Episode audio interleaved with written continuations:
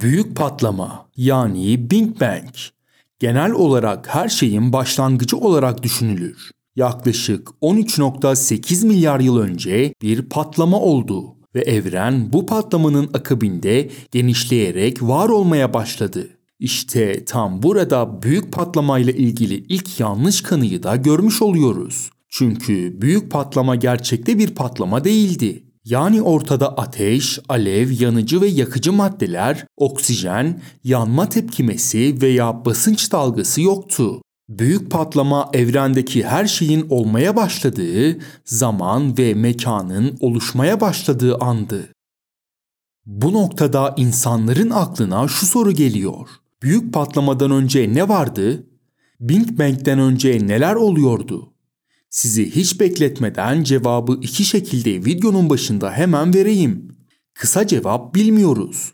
Uzun cevap ise birçok şey olmuş olabilir ve olası cevapların hepsi birbirinden kafa karıştırıcıdır. Anlaşılması gereken ilk şey büyük patlamanın gerçekte ne olduğudur. Kaliforniya Teknoloji Enstitüsü'nde teorik fizikçi olan ve The Big Picture kitabının yazarı olan Sean Carroll, büyük patlamanın zamanda bir an olduğunu söylüyor. Uzakta bir nokta değil. Bir diğer deyişle büyük patlama evren içerisinde belli bir noktada yaşanmamıştır. Her yerinde aynı anda yaşanmıştır. Ve işte o an bizim büyük patlama olarak isimlendirdiğimiz andır. Aslında yaygın bir kanı ve fizikçiler arasında da genel geçer olarak kabul edilen evrenin büyük patlama anında ufacık bir nokta olduğu yönündedir. Fakat Sin Carroll evrenin büyük patlama sırasında da sınırsız büyüklükte olduğunun muhtemel olabileceğini söylemektedir. Büyük patlamada evrenin ufacık olduğunu düşünme nedenimiz şu anda evrenin hızlanarak genişlediğini bilmemizden kaynaklanıyor. Bu bilgiden yola çıkıp kaseti geri saracak olursak giderek genişleyen bir evren yerine giderek küçülen bir evren görürüz. Ve o evren büyük patlama anında ufacık bir noktadan ibaret olacaktır.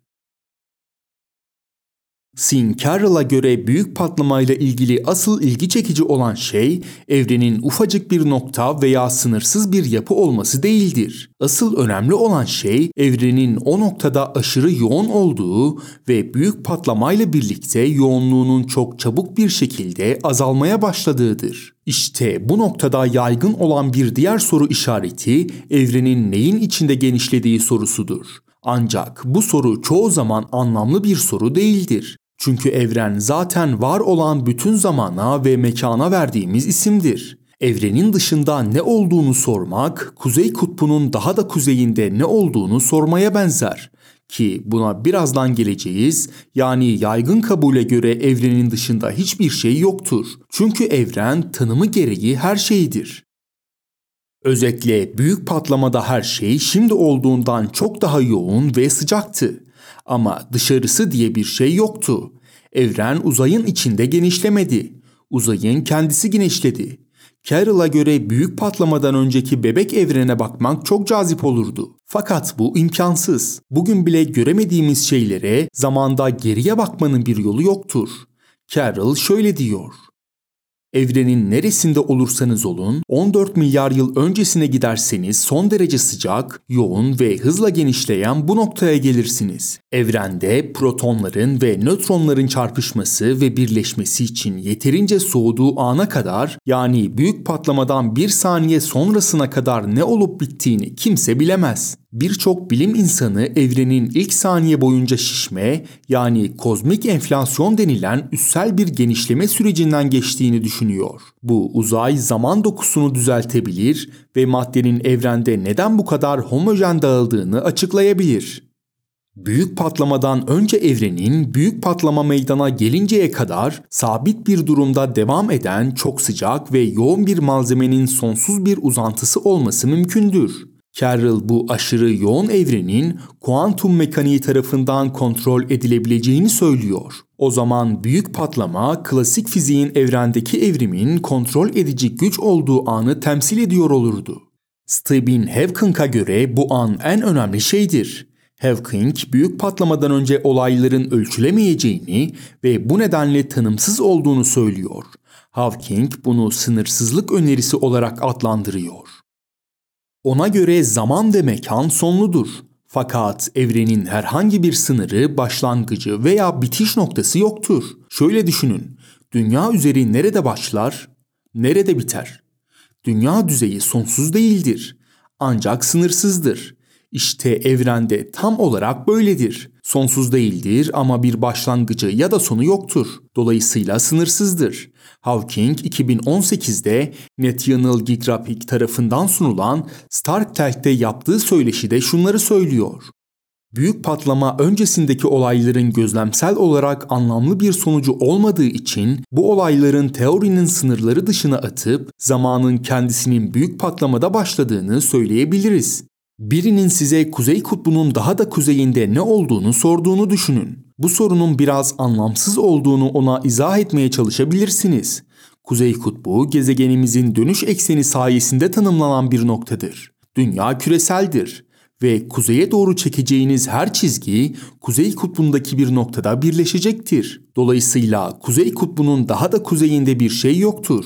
İşte astrofizikçilere sıklıkla sorulan büyük patlamadan önce ne vardı ya da ne oldu sorusu da buna benzerdir. Soru içerisinde gömülü olan varsayım tıpkı dünden öncesi olması gibi büyük patlamadan öncesi diye bir şeyin var olduğudur.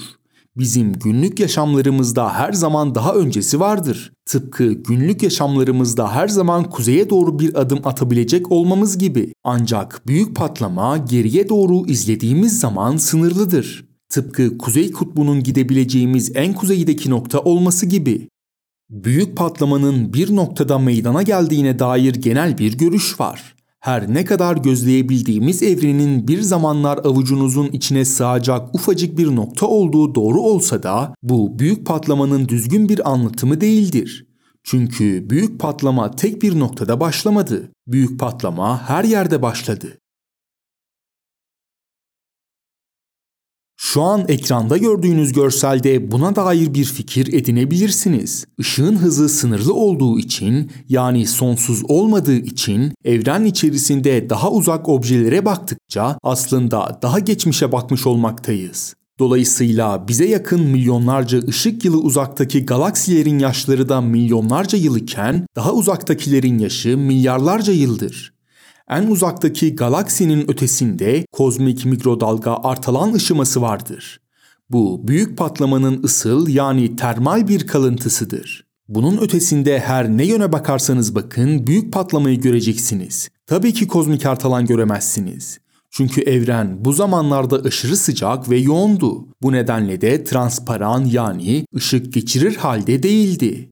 Kozmik mikrodalga artalan ışımasını doğrudan gözleyemiyor olsak da bu ışımanın öncesindeki zamanlara dair bazı bilgilerimiz var. Örneğin biliyoruz ki bu zaman atomların oluşmaya başladığı sıcaklığa erişilen zamandır. Ve şunu da biliyoruz ki bu zamanlarda erken genişleme dönemi de vardı. Ve yine biliyoruz ki evren yaygın kanının aksine bir noktada başlamadı. Gözlemlenebilir evren bir zamanlar çok küçüktü ancak sıfır hacimli bir nokta olarak başlamadı. Aslında tam da bu genişleme sebebiyle evrenin tek bir noktada başlaması mümkün olmuştur.